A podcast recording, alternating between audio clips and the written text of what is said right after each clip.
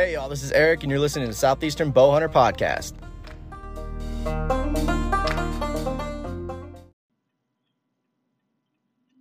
Prayer is something that means a lot to different people. Um, it's a it's a way to speak with God. It's a way to have a moment and pretty much just talk with our Lord and Savior. Um, it's it's a way to really connect, and it's something that I firmly believe is necessary. I I pray all the time. I start my day off with prayer, and for me, it works. It, it lets me know that through all the trials, all the tribulations, all the stress, struggles, that someone's got your back. And what this episode is about is a deer that, you know, I never thought would really show up. Honestly, I, for, I had forgot about him. He was a deer that I had seen my first season hunting this spot that he was a good buck and I, you know, I was I was hunting a different deer, but this deer stayed in my mind. And what this episode is going to be about is the story of a deer called the Prayer Buck. And it's not a it's not a monster deer. It's not a Boone and Crockett. It's not a, a Pope and Young, but it's a deer that means more to me than you would think it would. I see this deer as a gift.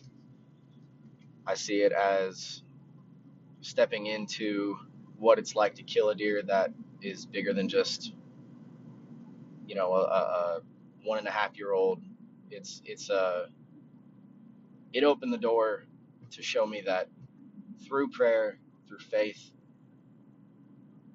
and through your connection with god that anything anything is possible so let's start the story it was november of 2019 and my first deer season. I was brand new. I didn't know anything about really what I was doing.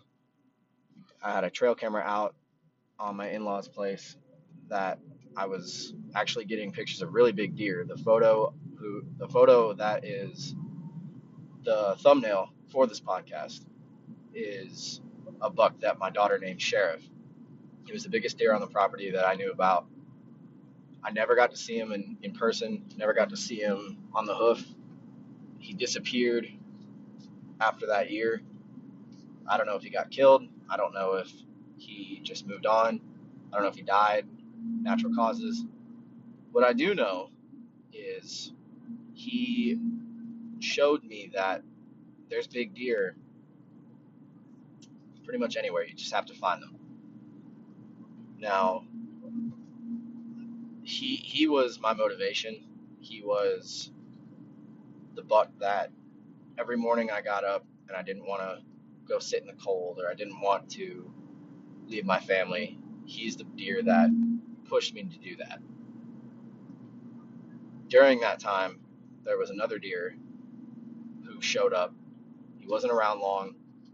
I knew I knew of him. He did daylight only for two days, and then he was gone after that. I never thought I would see that deer again. And that was the prayer buck. But at the time, he didn't have a name. He didn't stick around long enough for me to even really think of a name. And I was so new to it, I didn't even think, you know, he was going to be my first deer off that property. So all season was hunting sheriff. I knew that other deer was in the property, or at least in the area he um, he was a ghost. They both were a ghost. I, I was hunting ghosts, and come 2020, all my all my sights were set on Sheriff. I thought he was still going to be around.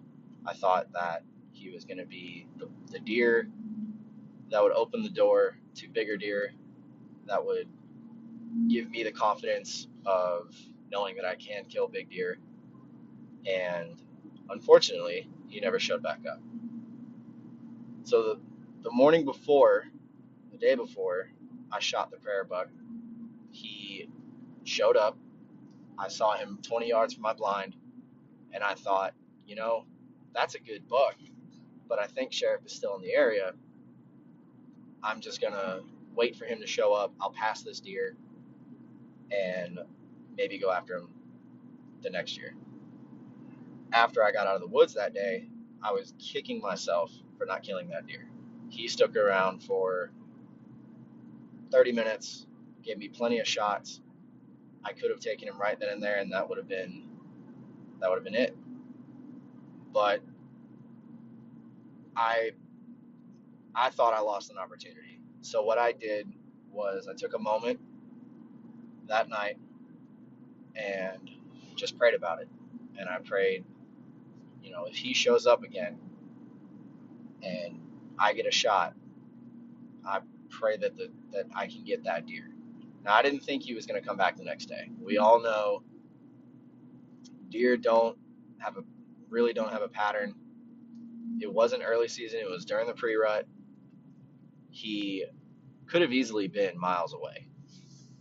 So the following morning I woke up just again started my day off with prayer, which that is the that's the key point to this whole story is prayer is extremely important.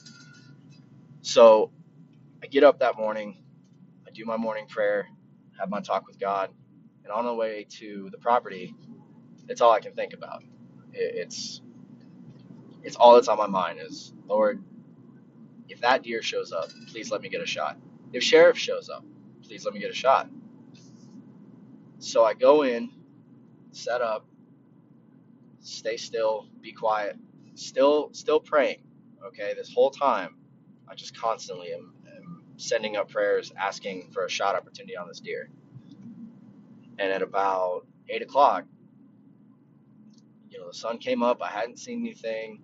The woods were extremely quiet. Everything was still. And next thing I know, I look over to the left of my view, and I see antlers. And instantly, my heart starts racing Now I'm, I don't know who this deer is at, at, at this point because I can't really tell. All I saw was tines, and it was the way that it was set up. The way my view was set up was there was a tree that was obstructing where he was coming from. So the way this property was set up, I had my ground blind set up on a hill that overlooked a dry creek bottom, where the deer would use that as basically a transition area. The property behind me was abandoned at the time and they no one lived there. So these deer would go into the tall grass. It was a, it was basically a wheat field, and they would use that as bedding, as a feed source. And I did put feed out. There was corn. There was protein feed. That's usually what I'll use. And mind you, by this point, I had already killed another buck. It was a little five pointer It was the first deer I ever killed on this property. He doesn't have a name. He's sitting right now in my basement. He's uh, uh, European mounted, and that was a good buck. I mean, it it was definitely a one and a half year old. He wasn't old. He wasn't by any means a trophy animal, but to me, he was a trophy because he was the first deer I took on this property. So I'm looking at this deer, just again praying. He shows he shows up to the point where I can get a shot. I know there's feet out there. He walked up with his head down. There was, I had sprayed some Tink 69 golden estrus, or I believe it's just hot hot doe or whatever they call it. I sprayed some of that on the ground, maybe 10 yards away from the feed. And what was funny about this deer is he smelled it and kind of got a little wigged out. Like he jumped back. Looked a little nervous, but I guess he didn't care because he went straight to the feed and he walked past the, the spot that I sprayed, went straight to the feed, gave me a shot, and I took it. And that, at that time, I was using a Rage Broadhead. I was hunting with a crossbow. I didn't have a bow yet. And this whole time, I'm just praying for a good shot, clean kill, quick kill. And to be honest, it couldn't have happened any any more perfect. I had my crosshairs on that buck, pulled the trigger, the crossbow bolt went straight through his lungs. That rage two or the rage no collar two inch cut, made an unbelievable hole. There's a picture of it on my Facebook page, which is Southeastern Bow Hunter Podcast. There's photos on my Instagram. There's photos on the podcast Instagram. I mean, it it was perfect. And that deer fell 30 yards from where I shot him. I mean, it, it's unbelievable to think that this deer was down that quickly and that close. So I instantly call a couple buddies. I call my wife. I'm freaking out. It's the biggest deer I've killed, biggest deer I've seen on the hoof. And so I get out of the. I give him some time. I give him about 30 minutes, and I can see him. I know that he fell, but uh, respectively, I don't. I don't believe in walking up on a deer after you've shot it right away. It's just you have to give that animal time to die, to pass away, whatever you want to call it, because you never know. It could have been a good shot in my eyes, but then maybe it deflected. That didn't happen. This was a hole punch straight through this thing. And so I get out of the ground blind. I'm on the phone with a buddy, and I'm and I'm asking him if he can uh, put this deer in his cooler. At the time, I didn't have a freezer or a cooler. Now, thankfully, I do. But at that time, I was still pretty new to it. It's only my second year hunting, and I get out of the ground blind and I see this deer. He's laid up on a log, and I walk over, and no ground shrinkage. Like I said, he's not a monster, but to me, he's a good buck. There's there's photos on my Facebook page.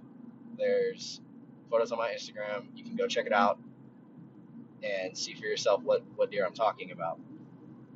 And this whole time, after after I knew that he went down, I was just thanking God the whole time.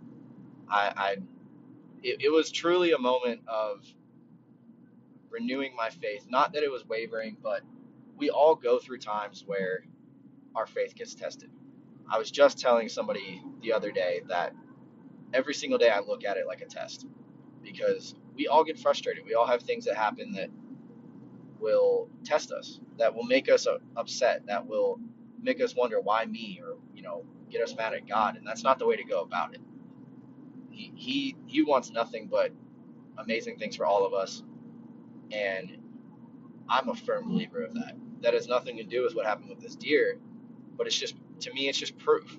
Prayer works, and faith in God works. Why wouldn't you put your faith in someone who loves you unconditionally and who will will who's offering you eternal life? So, not to be too preachy, but I, I have to put that out there. So anyway, I walk up on this deer. He's on a stump, and I move him on flatter ground, and I'm just kneeling over this buck, thanking God. Honestly, I was getting a little teared up. I mean, it it was it was one of those moments where it's just you don't think it's gonna happen. You know, you see a deer, and I've had moments like this before where you'll see a deer and it's one that you want to take, and for some reason it just doesn't work out. This one worked out, and I, I honestly couldn't believe it. So I'm, I'm looking at this deer, and I've got my hand on his neck, and surprisingly, I don't, I don't know if I didn't give him enough time. I don't know if maybe I, I mean I checked the vitals. It was a double lung shot. I, I don't see how, but he still had a pulse on his neck or in his neck. And when I felt that, I looked into his eyes and I almost I almost felt bad in a way because what's he thinking? What's going? You know, maybe he wasn't alive. Maybe it was just a muscle twitch. Maybe I'm looking too much into it. But what that did is it solidified the fact that what we do. I mean, we all know we're taking an, animal, an animal's life. Some people look at this like it's a sport, which it, I mean it is, but you're taking an animal's life. That's a huge responsibility to do it correctly, to do it properly, to make sure that animal doesn't suffer. So I backed out. As soon as I saw that and I made eye contact with him, he didn't move, but I was like, you know what? Out of respect for you, out of respect of the animal that God created that I just took the life of, I backed out, gave him another 30 minutes. I came back, and I, I felt, at that time, I felt pretty bad. You know, I, I I called my wife and I was like, I don't know if this deer is really dead or not. I just felt a pulse. I'm giving him more time. And I told her, I was like, I feel bad that he was looking directly into my eyes and saw who it was that, that took his life. And I thank him, the deer, I thank God unbelievably, unconditionally for give, basically giving me his life. And so I go back in, you know, and I start, I make sure that he's actually dead this time and um, start to gut him. And the whole time, it's just, I feel bad because I'm sure if he truly was still alive, I'm sure he was probably scared. It happens. It's part of, it's part of, it's part of this. And that was a wake up call for me. That made me realize how important it is to always make sure that your equipment is good. And like I said, the shot was perfect. And he may not have been alive. But if he was, I owed it to him to let him die naturally from that wound and respectfully. I'm not going to sit there and just start, you know, going through the process before I know that deer is 100 is 100% dead. And that deer, like I've said, is is it means so much to me. Um, and that, I mean, that was pretty pretty much at the end of it. You know, we pulled him out, got him up on my truck. My niece saw him, so she got to see what it was like to see a deer that was just killed. She was she was all about it. She was super excited. But I think the point of this whole episode is basically to let everyone know that God's got your back. And sometimes it's not going to feel like that. But you've got to push through. You have to have your faith because that's the most important thing. So that's the story of the prayer buck. I hope y'all enjoyed it.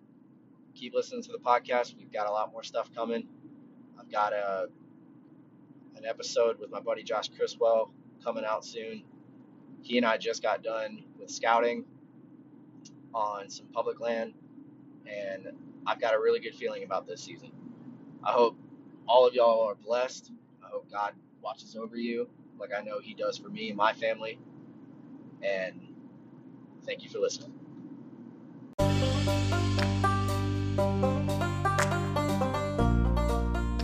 Thank you for listening to this episode of the Southeastern Bowhunter Podcast.